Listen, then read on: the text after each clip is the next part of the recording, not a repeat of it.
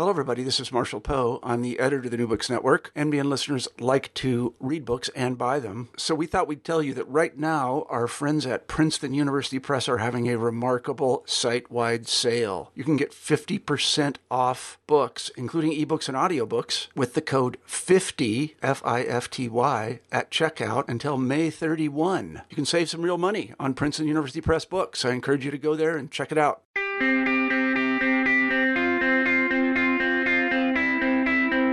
Hello, and welcome to another edition of New Books in Systems and Cybernetics, a podcast channel on the New Books Network. I'm your host, Tom Scholte from the University of British Columbia. The cybernetics community owes a great debt of thanks to the editors of Routledge Library Edition's Philosophy of Mind series for bringing to light a neglected classic of the field in 2015. It was then that their reprint of Kenneth Sayre's Cybernetics and the Philosophy of Mind appeared. Originally published in 1976, Sayre's book proffers cybernetics as nothing less than a solution to the mind body problem through a kind of informational monism reminiscent of the thought of Gregory Bateson. As such, it provides as fulsomely developed a cybernetic theory as one is likely to find anywhere, one that most certainly deserves a place in the canon of the field's most substantial works. In my in depth conversation with Dr. Sayre, now Professor Emeritus of Philosophy at Notre Dame University, we explore the relationship between the two entropies of information theory and thermodynamics, parse the notion of feedback into even more fine grained categories of homeostatic, heterotelic, sentient, and anticipatory, and trace the role of these various types of feedback in processes of evolutionary adaptation, behavioral conditioning, and consciousness, as well as the development of social structures, language, and reasoning, leading to the maximization of negentropic flexibility. The result is a deeply thought provoking glimpse of a rigorously argued cybernetic framework deserving of considerable attention within and beyond the field. And so, without any further ado, let's turn to my conversation with Kenneth Sayre. Dr. Kenneth Sayre, thank you so much for uh, for taking the time to join us on uh, New Books and Systems and Cybernetics. It's a great uh, honor to have you with us. It's my privilege. I appreciate it very much. So, first of all, congratulations on the reissue of the book. This book initially came out in 1975, correct? Uh, 76. 70, 76, yeah. Well, it's obviously a well deserved uh, reprint, and I'm certainly very, very grateful for it because I, I don't know if I would have discovered it, and it's certainly enriched my uh, ongoing study of the field. So, um, congratulations, and I'm I'm very grateful that your your book has been uh, made available to us again, deservedly so, and that you're here with us. So, thank you. Yeah. So, as is traditional for uh, all the channels on the New Books Network, we just start with a general question. Can you tell us a little bit about your academic background and your intellectual journey to an engagement with cybernetics? Mm, right. I have a uh, bachelor's degree in mathematics in 1952. Uh, I have a PhD in philosophy in 1958. While I was working on my PhD thesis, I had a full time job with MIT's Lincoln Laboratory, which was then engaged in defense contracts. We were working on what was known as the SAGE system, mm-hmm. S A G E, semi automatic ground environment, uh, which was basically a system in which human tasks were taken over uh, when feasible by computer, uh, by, by machines, as it were. Uh, an early version of artificial intelligence before that name became uh, part of the public domain. Um, at Lincoln Laboratory, while working with SAGE, there were a number of people that were very influential in my uh, uh, subsequent development. Uh, two well known people at Lincoln Laboratory at the time were Oliver Selfridge, uh, Marvin Minsky, whom I uh, got to know, uh, a person that some of your uh, listeners and, and you uh, perhaps may have heard of, but may not, uh, was uh, Fred Fredkin, Alfred Fredkin, uh, who was one of the three scientists covered in uh, a book by Robert Wright named Three Scientists and Their Gods. Mm. The other two were E.O. Uh, Wilson and uh, uh, Shoemaker. Mm. Fredkin and I were office mates. We spent a lot of time together. got to know him very well, and we fed each other's interests. Uh, among those interests, incidentally, was uh, playing Go. That's where I learned to play Go, and uh, uh well, you Go is another topic, but you, you may be uh, familiar with the recent developments in the last few years of what was called what Deep Blue or something. That's the, right. Yes. The, the computer that beat the best of the world's Go players. Yes. Um, and at one point we had a shot at that too, but we didn't get it very far at it. When I left, when I got my PhD, left MIT, uh, I uh, came to Notre Dame. Uh, salaries were not particularly good then. Uh, I needed uh, additional support. I founded a research program funded by the National Science Foundation, uh, focused on particular issues in in artificial intelligence uh, in machine learning, we were working at great length uh, on the mechanical recognition of handwriting, handwritten patterns. Uh, had a group of, oh, maybe a dozen people working on this, uh, including uh, engineers and uh, information theorists and the like. Uh, one of the primary members of the group was uh, an information theorist named James Massey, uh, who has gone on to make a name for himself worldwide as a uh, information theorist. Uh, and uh, under his influence, I became increasingly interested and involved in uh, information theory, technical information theory. I should say in passing that uh, at the end of that 10 year project in mechanical hand recognition, uh, handwriting recognition, um, the we we achieved a system that at the time was state of the art. Uh, we were actually working on the computer, developing these uh, programs, and the results of that project uh, are published in a journal called Pattern Recognition, uh, in the 1973 uh, edition of that. Uh, in the course of that study, something, a problem developed, which I explained at length in the final report. Uh, and that problem has come to be known as Sayre's paradox. Uh, and if you look up Sayre's paradox on the internet, you'll find dozens of hits. Uh, the paradox generally is that uh, you have to be able to segment a series of letters before you can recognize them individually. Whereas on the other hand, it appears you have to be able to recognize them individually before you can segment them. so Sayre's paradox is still part uh, uh, of the uh, contemporary effort in pattern recognition. Mm. Um, the the next phase uh, came with uh, during this 10 years period when we were working with uh, actual programs. Uh, part of the group, at any rate, was working uh, on the computer. Uh, I became I took time to explore other approaches to artificial intelligence uh, and became increasingly interested in the potential of uh, information theory uh, in that regard. Uh, antecedents, people who very much influenced me before uh, this development, were obviously people like Claude Shannon, uh, the the communication theorist innovator.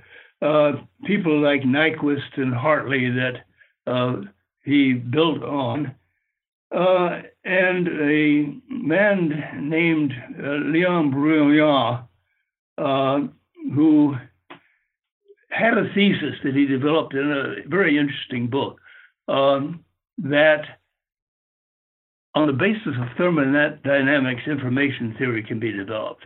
I don't do much with that, but the point of mentioning it is that uh, early on, people were beginning to recognize the interaction between thermodynamics and information theory, which is uh, fundamental to, uh, uh to, to cybernetics. Mm-hmm. Culmination of this process uh, uh, is the book that we have at hand here, Seven Cybernetics and Philosophy of Mind.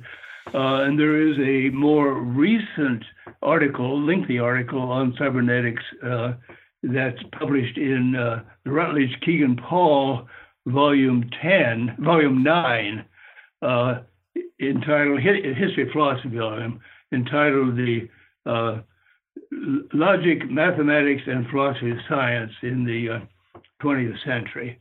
So that pretty much brings us up to date. I should mention finally that uh, in the process of getting oriented in cybernetics uh, as a separate discipline, uh, I was influenced by obvious people like uh, like Ashby, uh, and, and, of course Norbert Wiener mm-hmm. Uh, and John von Neumann. So that is how I got to to my uh, present interest in cybernetics. Excellent. Thank you very much. Um, yeah, wow, all the way uh, your connections to Sage. That's that's fascinating. I, I hadn't realized that before uh, before you told the story. Yeah. Um. So, so of course we start with with Norbert Wiener, as, as you've mentioned, and uh, of course the the title of his landmark book uh, identifies cybernetics as primarily concerned with control and communication. So, for you, how are these two aspects related? And in your particular approach, is one more basic than the other? Uh, very interesting question. The answer to the question is yes. one is more basic. Let me explain. Control has to do with operational systems. What gets controlled are systems that are functioning, that are actually working. Uh, and these systems invariably have either a goal to be achieved or a state to be maintained. Uh, an example of the former achievement of a goal, there are many, many examples, but one that was very much in the uh, uh, discussion back then was the uh, uh, interception of incoming uh, aircraft. That was the purpose of the SAGE system to, when these unfriendlies were coming in, to scramble a bunch of fighters and get up there and intercept them. Uh, the system, the SAGE system, was one that uh, had a goal uh, to be achieved. Uh, and, and control was the key word in uh, the, the process description of the process that uh, achieves that goal. The example of the uh, latter, uh, even more familiar, that is, uh, of a state to be maintained, is the uh, control of room temperature by thermostats. Uh, that is a control system. The thermostat in the furnace combination is a, a control system, and the purpose there isn't to achieve a goal, but to maintain a state that's been uh, predetermined as, as desirable. Uh, the variables in this kind of system, the variables that need controlling, as it were, uh, are system states. The control is exercised over the system states to achieve a certain goal or to maintain a certain standard. Uh, and this is done by feedback operations. We'll get to feedback later on. Uh, on the other hand, communication theory. Uh, more often now, or at least in my experience, referred to as information theory. Uh, call it communication. It's still called that occasionally, but uh, it's information theory in a technical sense of information not in the sense of meaning, not in the sense of information revolution or stuff like that, but uh, uh, in, in the sense of uh, a technical sense of information, which we can get into eventually here. Uh, in communication, uh, information uh, is a characteristic of an information channel consisting of an input and an output and certain statistical interactions between the input and the output. Uh, in this information system, input output system, uh, there's no goal uh, and there are no protected states. Uh, it is not an operating system. Information uh, uh, information channel is not an operating system. Uh, it is a system for describing and tuning up, getting insight into the interaction among variables in the physical system. So communica- the communication uh, theory is not concerned with operating systems. Hmm. Uh, as far as variables are concerned, no system state variables, but rather uh, statistical properties of the input and the output uh, ensembles. The input consists of a variety of possible message states. Uh, the output consists of a variety of possible output states at the other end of the channel, so to speak. And information theory has to do with the interaction between those two ensembles uh, of states. Mm-hmm.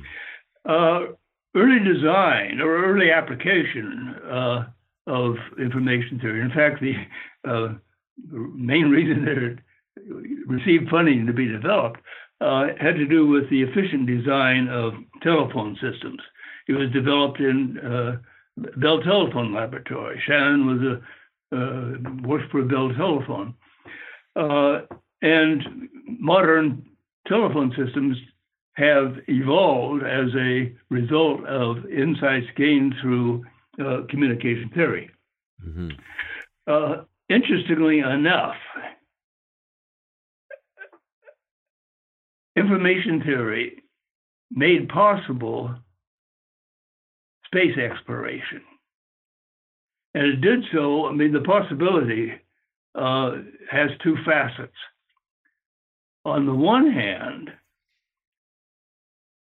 the guidance of the of, of, of space probes, uh, for example, or uh, satellite launches.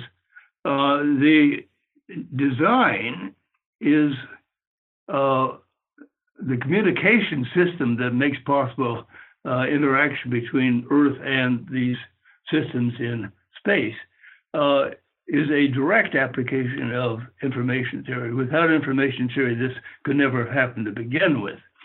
But there's another interesting facet, uh, another way in which uh, space exploration is dependent upon information theory, uh, and that is in the control of the uh, factors that uh, have to be governed in order to uh, make the space uh, probe possible, make make it to guide it, as it were. So here is one sort of early example of the dependency of control of certain sorts of systems, space probes, uh, which depends on information theory. Mm-hmm. Conversely, there is no dependency on the part of information theory upon control theory. Right. So that's one indication of how the, the uh, uh, information theory is more basic. Uh, other respects in which I maintain it's more basic communication or information theory is more basic. Uh, for one thing, uh, communication theory is mathematics. Uh, control theory is engineering. And mathematics is just more basic than engineering. Uh, you can do uh, you can't do engineering without mathematics. You can do mathematics without engineering. Uh, the another respect in which uh, I maintain communication theory is uh, more basic is that channels uh, of information channels, uh, series, configurations, cascades of information channels uh, can be set up uh, with the following results. Uh, information channels in cascade are known as Markov sources.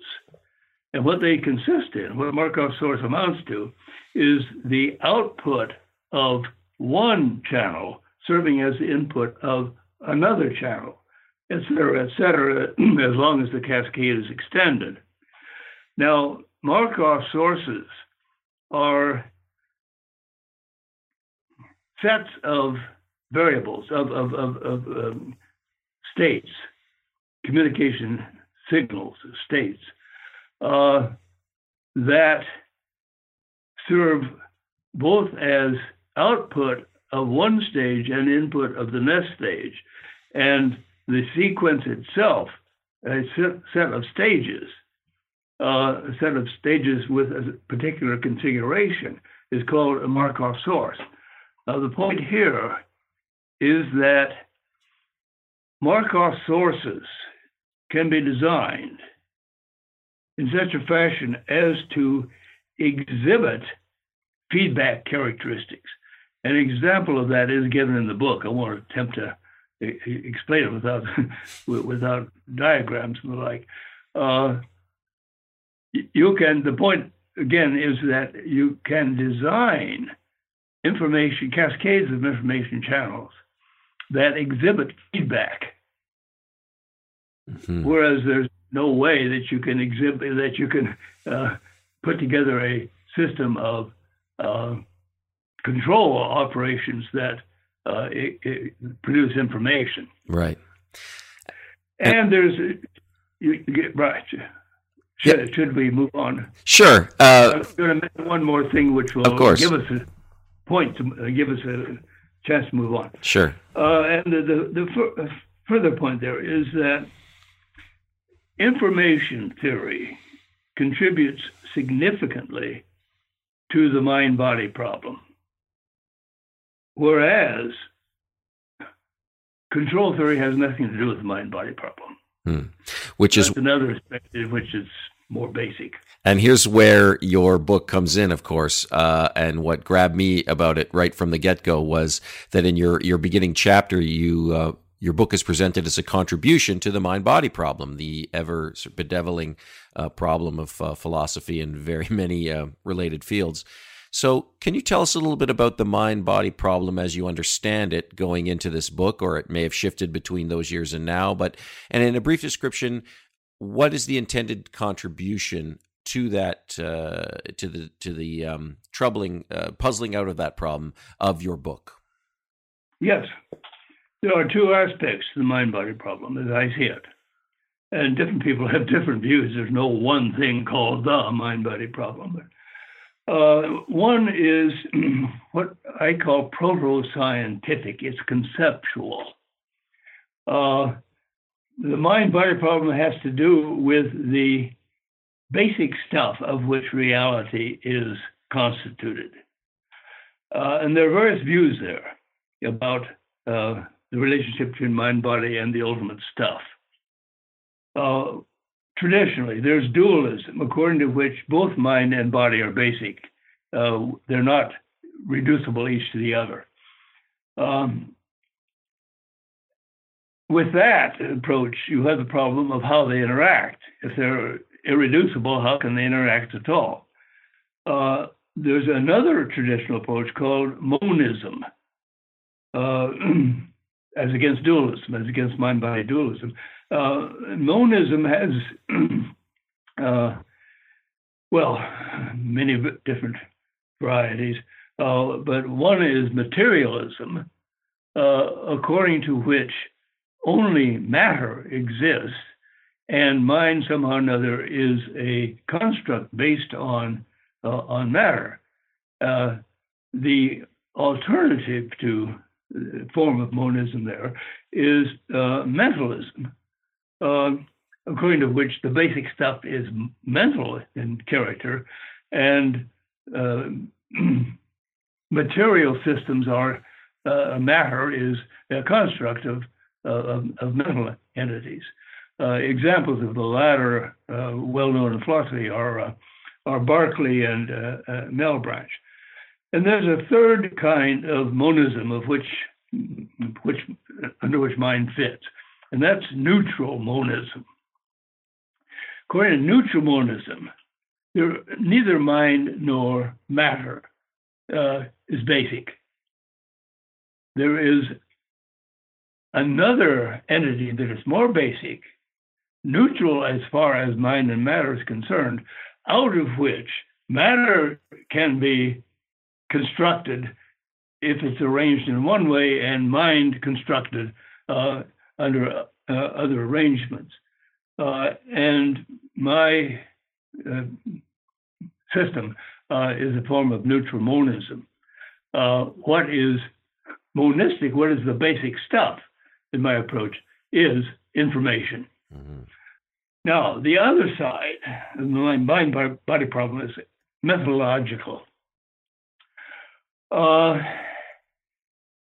it so happens, if I read the uh, field right, that there are branches of physical science that don't interact with each other much.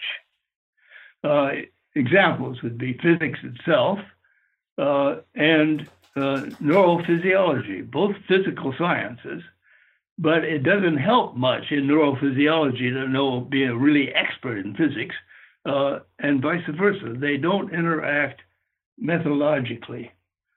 Uh, according to the approach that I have been uh, have attempted to develop, uh, all of sciences, physical and mental, uh, are interactive. Uh, and the way to sort of illustrate what this means is to uh, think of the evolution of different kinds of systems. Um, at the very ba- basic level, uh, there will be uh, physical systems, uh, such as uh, which which seek equilibrium, such as the temperature on the surface of the Earth, which had to reach a certain stability before uh, life could evolve.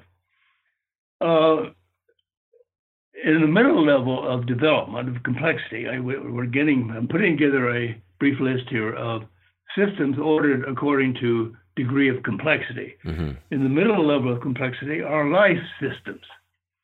Uh, life itself, in a very basic level, uh, the evolution of species, uh, and the evolution of ecosystems, and ultimately of the biosphere itself.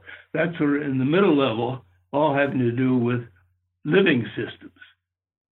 Uh, and then at the higher level, uh, again, as the book is organized, we have uh, individual life life forms,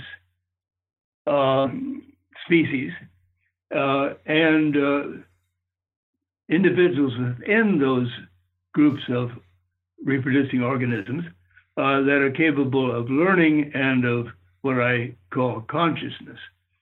Uh, and the point of this ordering of these systems with respect to increasing complexity is that at any stage, understanding systems on the lower level is a very helpful, if not necessary, uh, factor in understanding systems on the higher level. Right. So thank you very much for that. Um, it's interesting you mentioned information as the sort of uh, at the core of your monism, and I, am reminded of the comments of a cybernetician I know who was a student of Heinz von Foerster's around the time that your book came out, and, oh. and who said that um, you know he'd hoped the promise of cybernetics would be that uh, as physics was the science of, of matter, that cybernetics would become the science of information and do the same things for information that physics does for matter. So it's interesting to hear something like that, I think, echoed in, in what you're talking about. Right. Um, so a, funda- a fundamental concept of communication theory of, is, of course, entropy. And of course, entropy simultaneously is a, a, basic and major concept in the realm of thermodynamics. And at the center of, of what your book is doing is uh, bringing these two um, conceptions of entropy together. So, can you tell us uh, a little bit about your view on the relationship between these two entropies in communication theory and in thermodynamics? Well, that's a very elusive topic. As, as you know, you'll find many different approaches with many different uh, outcomes. Uh, and I will give you my my approach, uh, which I have confidence in, still do. Uh, start with thermodynamics, which is perhaps more fam- familiar. Uh, entropy in thermodynamics is degraded structure or expended energy, energy no longer useful, usable for doing work. Uh, an example of degraded energy, of course, is, is uh, uh, low grade heat. Uh, it's warm, but it won't do any work for you. Now, everything about entropy and the uh, and the laws of thermodynamics assumes is predicated on the notion of a closed system. And and it's hard to find physical examples of systems that are entirely closed, but for the for the conceptual purposes, uh, assume that we're dealing with a closed system. Now, the first law of thermodynamics says that the amount of energy in a closed system is invariable. Same amount of energy throughout, uh, throughout time, throughout its uh, evolution or its development. The second law of thermodynamics says that in a closed system, entropy is continuously increasing with time, which means that high grade structure is being used up, high grade energy is being consumed, and the end state projected, which you know probably will never happen, but the projected end state toward which this process is moving uh, is a uh, universe closed system in which heat is evenly distributed throughout and there's no structure. Mm. And that that's the end of the that's the heat death of the universe, uh, so to speak. Now, back to entropy. It's unusual in the course of natural events uh, to find highly developed systems. Improbable state. It's unusual to find sources of heat or of energy in other forms that are capable of doing work. So the second law of thermodynamics says that these improbable states uh, of high structure and high energy, these improbable states gradually give way to more and more probable states, which is heat evenly evenly distributed and no particular structure. Uh, and there is a well. Let, let, me save this for a moment and hop over to uh, uh, to to uh, the entropy of information theory. In information theory, entropy is a measure of the degree of diversity at the input of the channel. Already one contrast comes up. In thermodynamics, entropy is something that can be measured. In, in, in, in uh, uh, information theory, uh, entropy is not something that gets measured. Instead, it's something that serves as a measure. It measures diversity at the input of the channel. There is a formula, a well known formula, it takes various forms, um, for the entropy that characterizes, gives a mathematical definition of the entropy uh, of a uh, channel source. Uh, and that, well, to, to, to, put it very briefly, uh, entropy, according to this definition, is proportional to the log of the inverse of the probabilities involved. Uh, its entropy is proportional to the log of the inverse of uh, probability functions. Whereas in thermodynamics,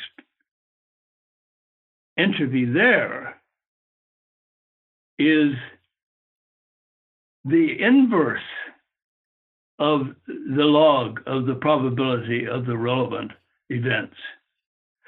So you have information theory entropy, which is increases with the log of the negative probability, and thermodynamics, where entropy decreases with that function, with that function. So they are, in some sense, opposite.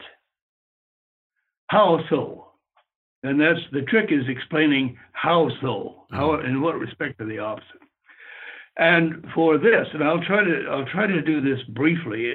Uh, but take your time though, because this is this is critical to the to the core of the book. So so please take your time. Indeed, yeah. indeed it is. Uh, the key to relating them comes with Boltzmann's notion of what he calls complexions. Complexions are structures are entities what, what, what are states on the micro level. Complexions are not observable. They are states underlying observable phenomena. What is observable are, are micro state, are micro states, what Boltzmann calls the the the, the macro, macro, not micro, but macro level. And I have tried to put together some kind of a conceptual aid in understanding how that works. And I will try it out here. Uh, I've never tried it before, but I think it might help. Think of beans in a box. Different number of beans in a given box. There are, you know, different boxes have different number of beans in them. These beans are uh, complexions, Boltzmann's complexions, uh, on the micro level. And the relation between the beans in the box and the box itself is that an increase in number of beans in the box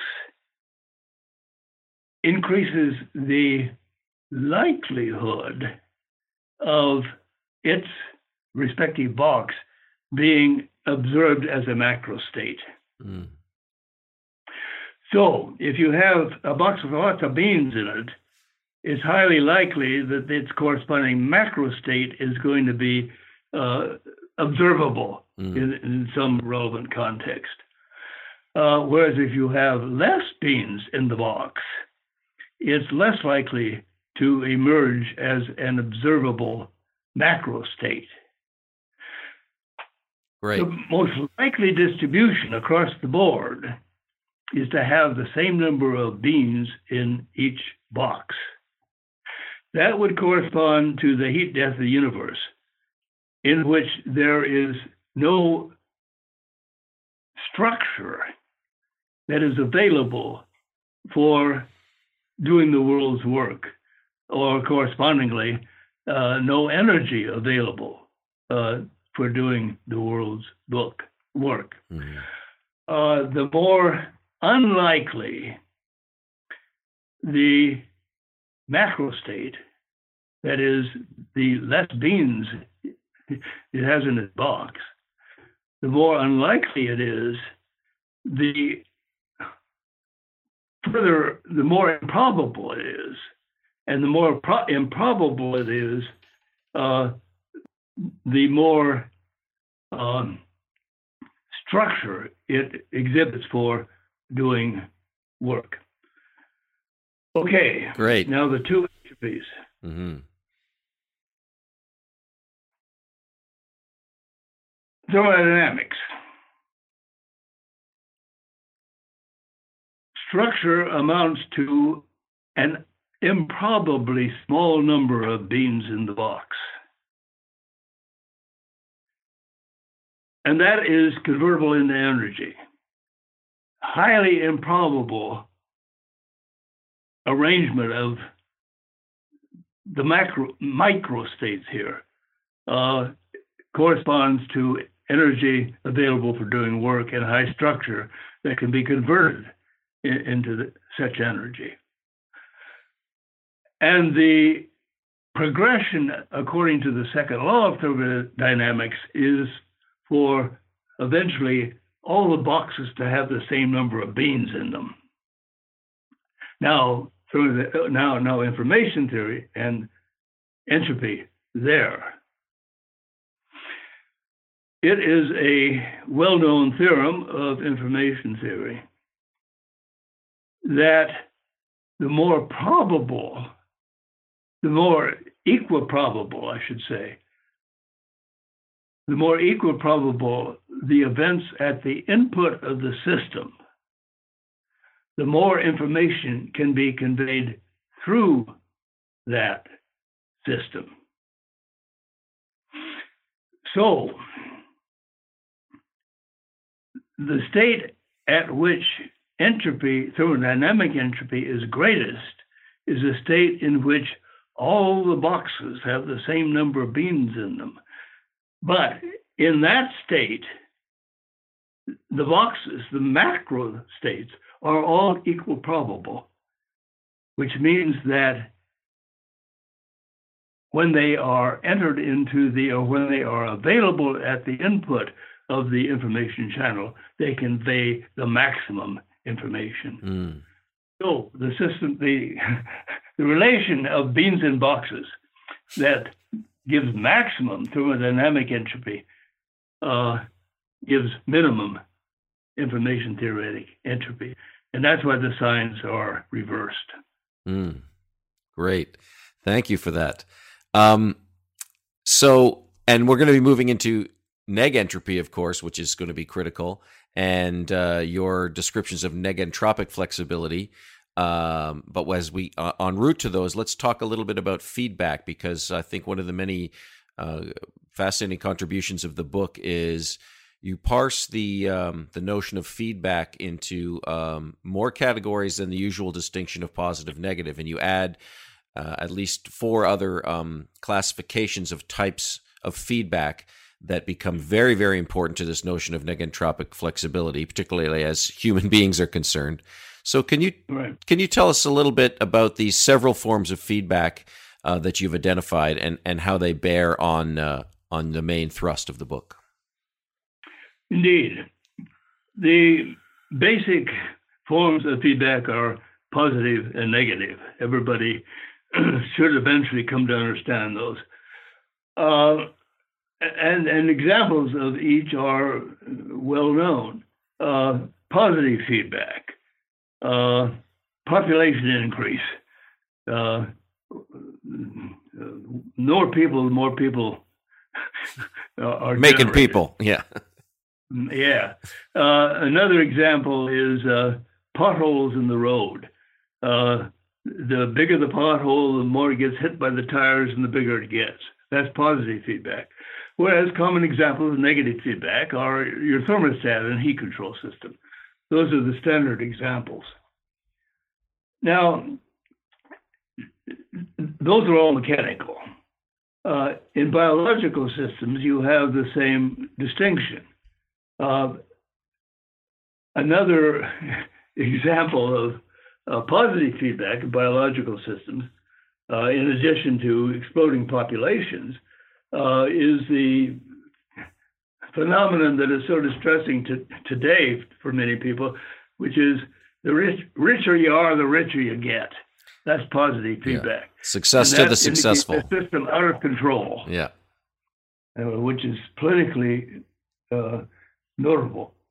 Uh, as far as negative goes, negative feedback in life systems, all living systems incorporate variables that have to be protected for the system to remain viable. Uh, deviations from those protected variables have to be counteracted. Uh, negative feedback, in broad, is the uh, countering of deviation from those protected variables. Uh, now, moving on from those that basic understanding of negative and positive, uh, there are the four kinds of feedback that you have referred to that I develop uh, in the book.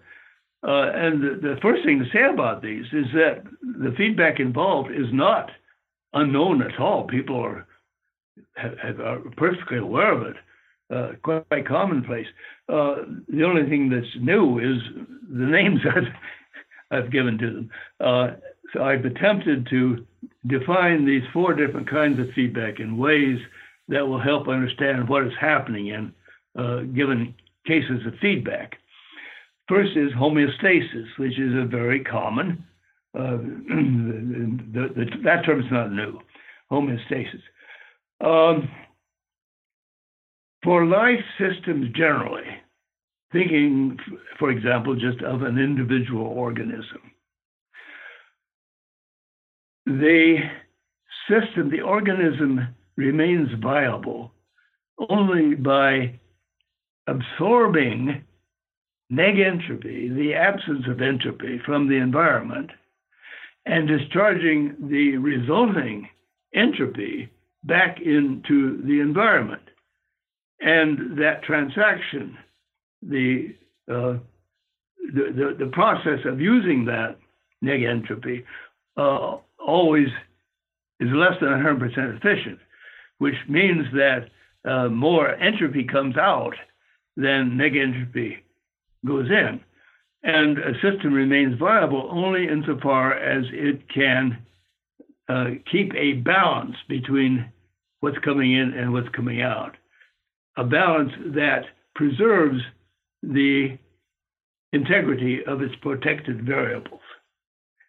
Uh, homeostasis, simply put, is countering variation on the part of the protected variables by adjustments internal to the system. Uh, an example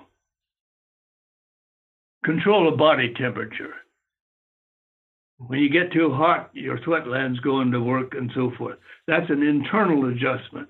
Uh, another example is uh, maintaining the level of illumination on the retina, which is done by uh, changing the uh, aperture of the lens. Those are internal adjustments, homeostatic. Next step in complexity and uh, effectiveness, which is built on homeostasis. All of these are built on each other progressively. The next step is what I call heterotelic. Hetero for other, telic means aimed at, having to do with adjustments in the in something outside the system, or more specifically, adjustments in the relation between the system itself and its environment. Uh, that's heterotelic.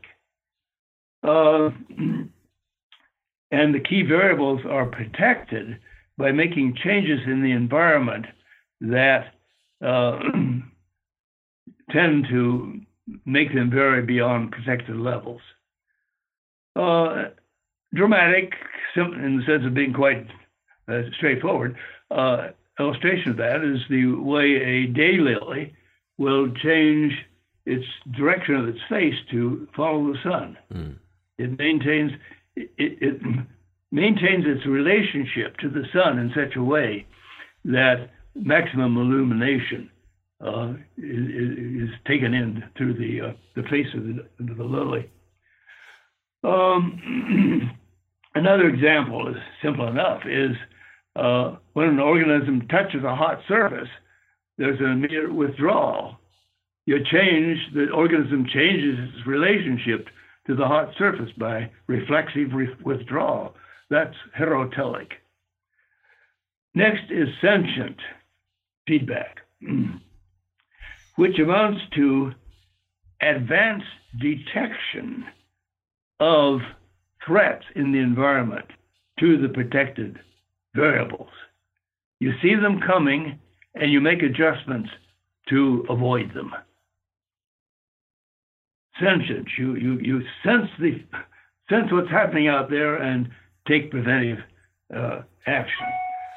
Um, and just to, and this said preventive action can be before the it's even impacted the protected variable. Is that true?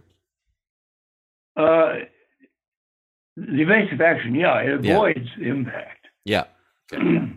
um, simple example when uh, when a, a, a, gazelle spots a lion coming over the horizon or something, the, the gazelle will flee. Mm. That's uh, protection on the basis of sentient feedback. Mm-hmm.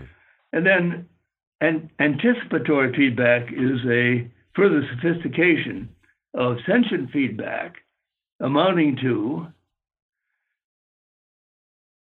detecting circumstances in advance which are likely to produce threats before the threats appear and taking evasive action before the threat is actually present. Um, an example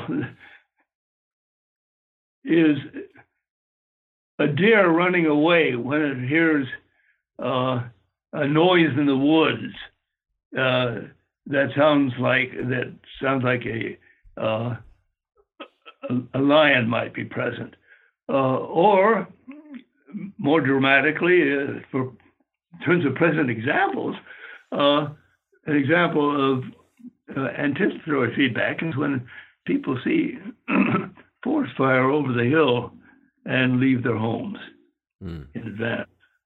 They say they protect their essential variables by leaving the scene before the threat develops. Mm. Or if someone's walking okay. home at night and they see one street is is less well lit than another, yep. their avoidance of that street. So yeah. Yes. Yeah. Yes.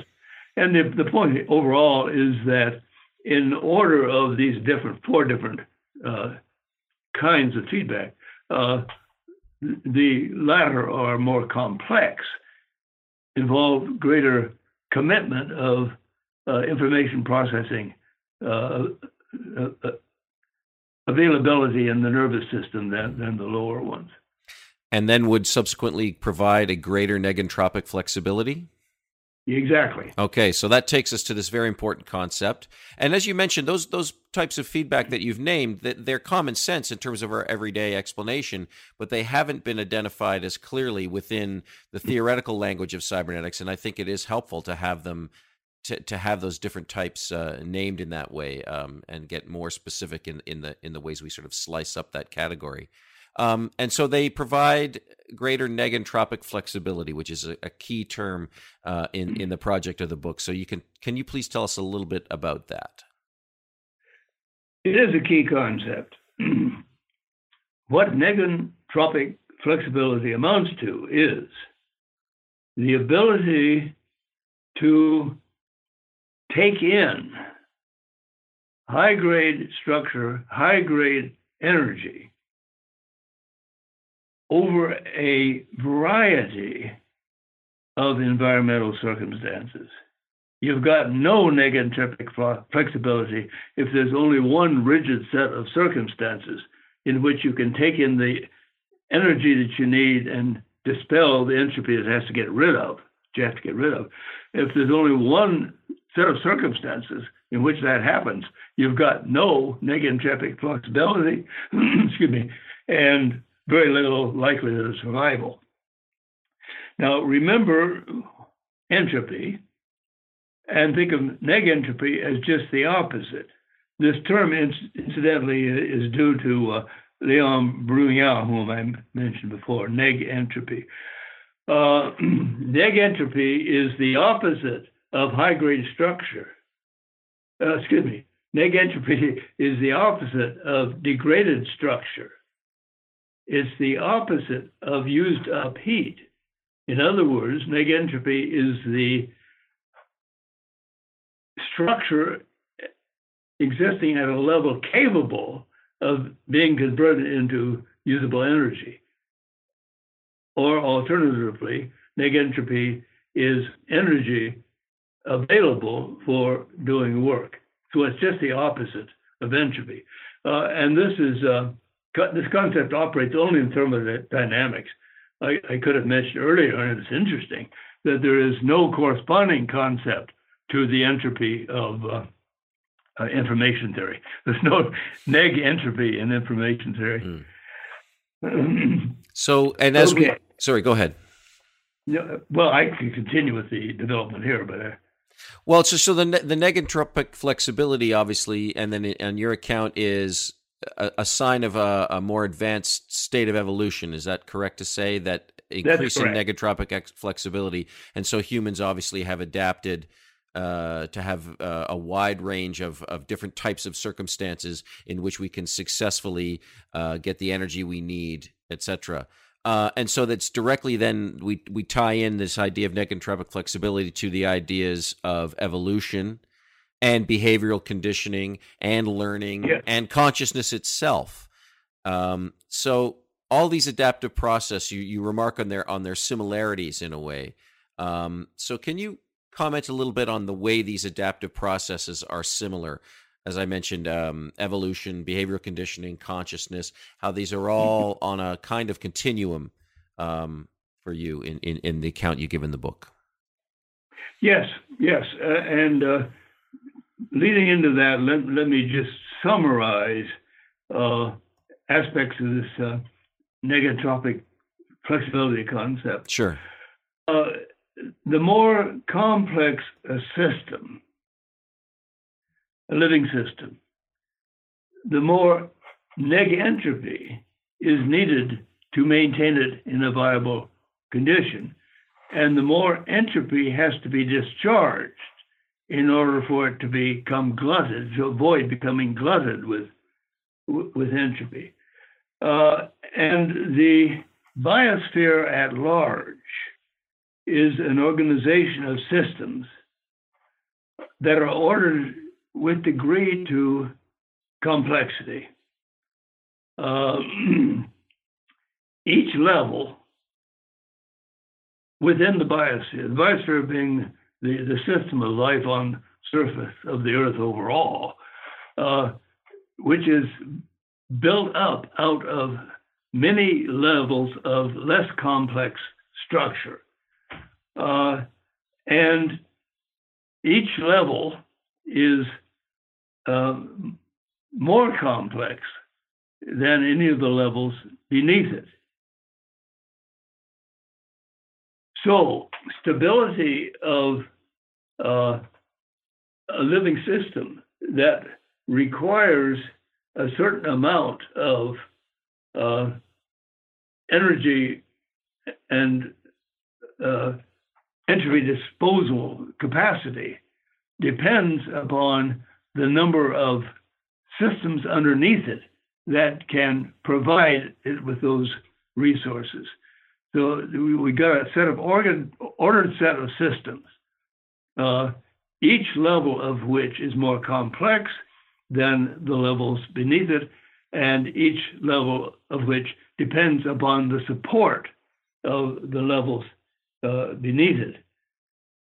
Um, and just as a wrap up of that, uh, another matter very, very much contemporary uh, concern today, uh, that the threat of the threat to continued existence of the human species depends upon the integrity of the those systems in the biosphere underneath it.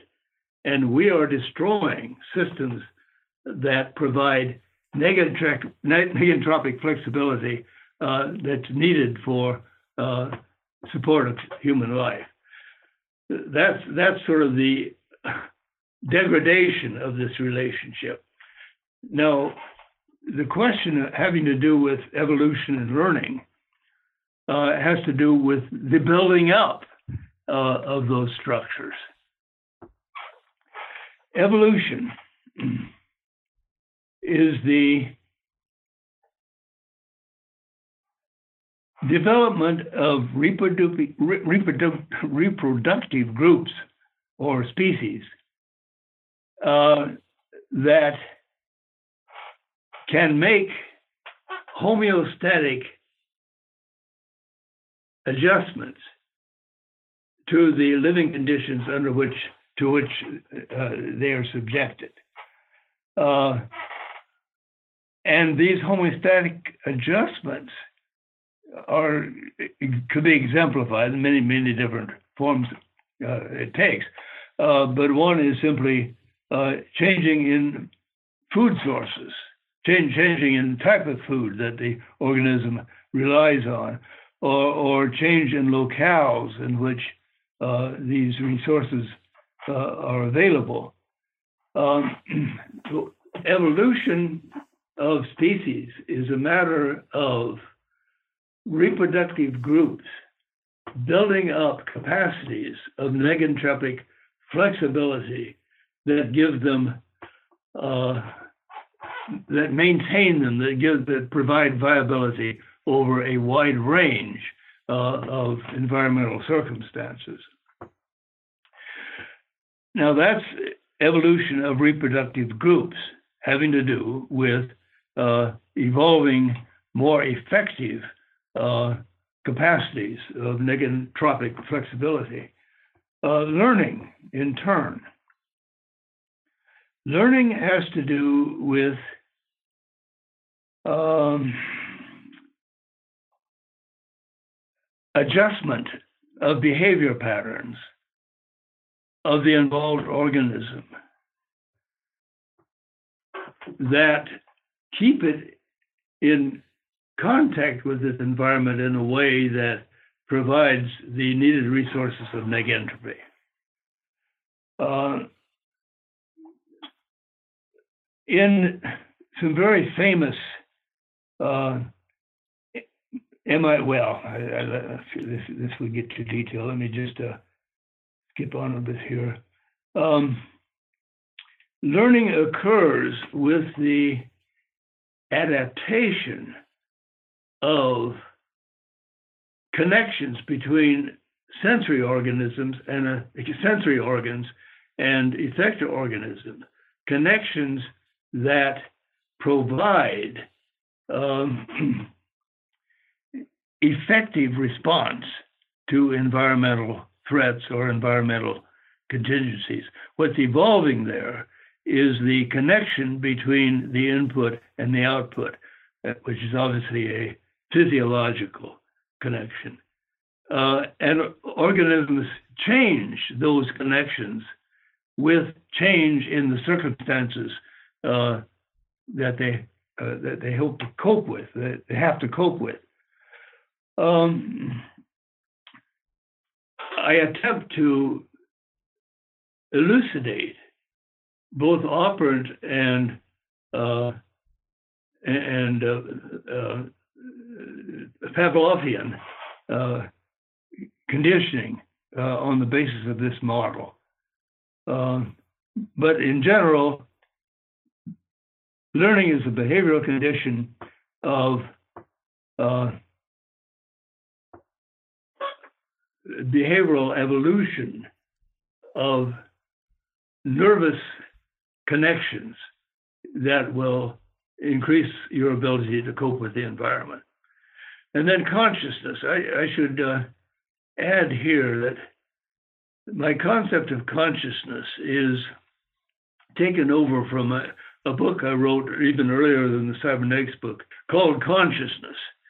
Uh, and it was an analysis of uh, conscious mental states uh, on the basis almost exclusively of, uh, of information theory. Now, here's how consciousness of that sort works. And this is in by way of replacement in place of the kind of um, neuronal connection between input and output that is uh, exhibited in lower species. Uh, when I was writing the cybernetics book, uh, the experiments at MIT with frog receptors mm-hmm. were very much uh, in in the air, very very current. Uh, and the frog has a number of connectors, a number of uh, uh, neurophysiological connections between input and output, each of which is dedicated to a particular kind of pattern at the input. Uh, one example is um, what is called a net re- conflict, a, net uh, convexity uh, pattern. When a certain uh, shape appears in the environment of the frog that has that we would describe as the appearance of a fly uh, in, in tongue shot range, uh, then the frog automatically uh, exhibits the kind of behavior that will hopefully result in capturing the fly. And that's a dedicated pathway, path, pathway. And there are maybe five or six different pathways of that sort that the uh, authors describe, uh, each of which is dedicated. Now, it is a basic theorem of information theory. Uh, actually, it's called Shannon's 10th theorem, uh, according to which, when you combine channels, make them interactive, more information can be conveyed. More information is conveyed by two channels together than the sum of what would be conveyed of those two channels separately. Mm-hmm. You get greater information capacity by combining channels. And consciousness is a matter of combining channels in that way. And this occurs, and I, I will just uh, run through this quickly, hoping it's uh, basically intelligible. This occurs over a series of separate information channels. Uh, you can divide the processing that goes on between uh, the retina and the upper cortex, uh, divided into chunks of information processing, each of which feeds into the next. And at each stage, certain processes take place that simplify the patterns that are being developed uh, on the lower stage. Mm-hmm. Uh, various ways of removing redundancy, for example, of summarizing, uh, so that at each stage, the set of patterns that are being processed are more and more simplified and more and more efficient until you get to the upper level that feeds into the cortex itself, where you have a stable pattern that has been evolved, evolved to meet certain conditions.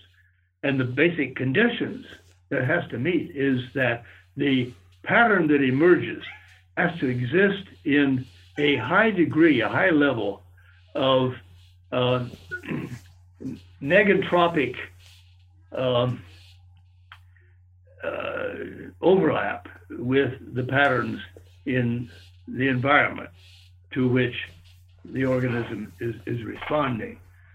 So, what you have in effect is uh, a series of channels engaged in simplifying processes that result in patterns on the level of the cortex, which feed into the organism's effector mechanism. Patterns that exist in high level of mutual uh, information with patterns exposed at the sensory periphery. And that evolves in a way uh, that is covered by the feedback processes that we're talking about before. Mm-hmm. Uh, and the, uh, the net result is uh, an organism working with patterns that have been processed to provide the mutual, the, the greatest amount of mutual information uh, relevant to the environmental circumstances uh, the organism has to cope with.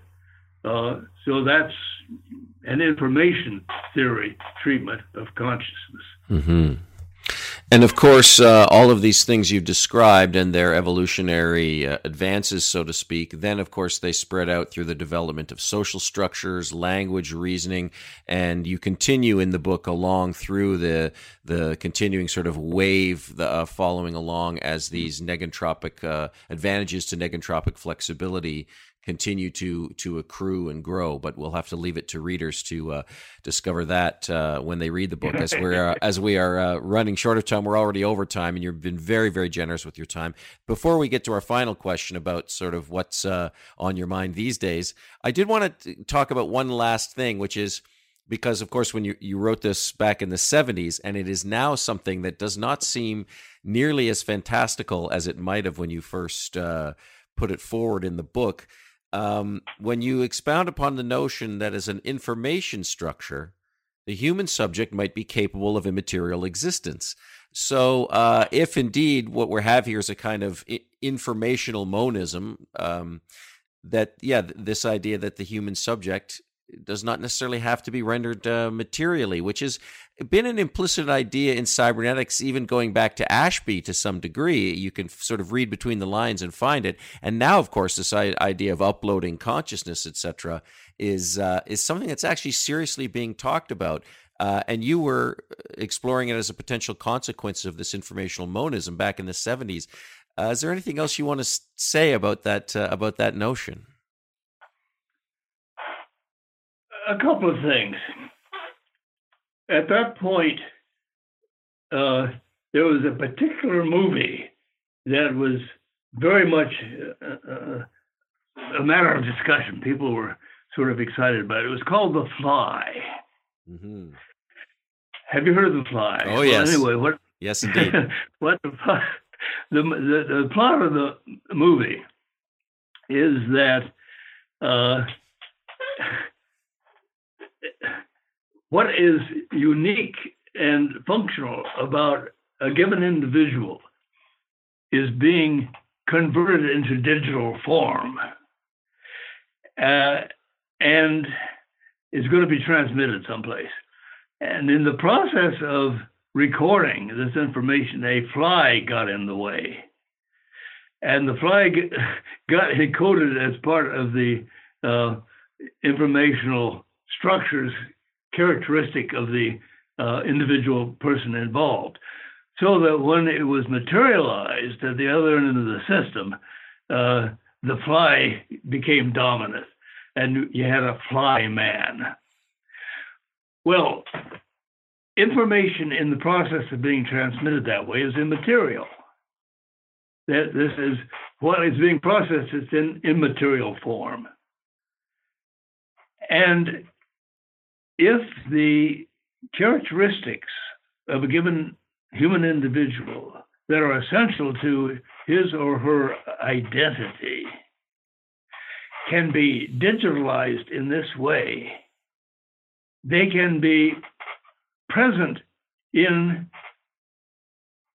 immaterial form, in the form of something like a Markov chain you've got this system of mathematically describable states, which itself contains information. And if the information essential to a given human being can be encoded in the form of Markov chains, then you've got immaterial existence. Do you think it's something that uh, we will achieve over the course of uh, this century? No. Hmm. How long will it take us? Are we going to get there? I'm not sure we want to get there. Well, yeah, that's another question, isn't it? But obviously an important Yeah. one. Well, Yeah. thank you so much. You've been so generous with your time. Our traditional last question, uh, as with all the channels on the network, is uh, what are you working on now? I know you're a professor emeritus of uh, philosophy at Notre Dame. Uh, are you still writing? Are you still researching any particular topics right now, or what is uh, what is on your mind these days? What is on my mind these days is a large set of philosophic issues that I didn't have time to pay much attention to while I was working officially. Um, many, many questions. Uh, one of them, the nature of time, for example. Another, the nature of personal identity, for another example uh, which can be approached in ways other than uh, based on information theory.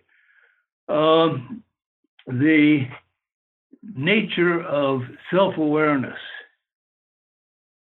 uh, and numerous associated issues, Mm. which turn out all sort of interact, which is interesting in itself. So I guess you might say that what I have been doing since I retired is approaching some of these same issues, particularly having to do with human identity uh, and uh, immaterial existence from uh, aspects other than technical information theory. Mm, great. Well, we wish you all the best with all of your your future endeavors. And again, it's it's been a great great pleasure for me to to get a chance to talk to you. The the uh, reissue of this book was a real revelation to me. I think it's a magnificent kind of field unifying book in that it provides a really robust account of the sort of fundamentals of cybernetics um, as you as you found them, so to speak, and then your contribution uh, again parsing the different types of feedback, discussing negentropic flexibility, and positing this informational monism. I think are uh, really powerful things that add a great deal to the field, and we're just so lucky that uh, Routledge was wise enough to uh, reissue the book, and that we were lucky enough to be able to spend this time with you uh, in conversation. So, Dr. Kenneth Sayre, thank you again very, very much for your time and for joining us. You're most welcome, and I'm grateful for the opportunity to do this. And as a final word, I, I would like to uh, thank you for some very stimulating questions, but even more uh, for your manifest understanding of what I was saying, because it's not simple. Thank you. Thank you. Thank you.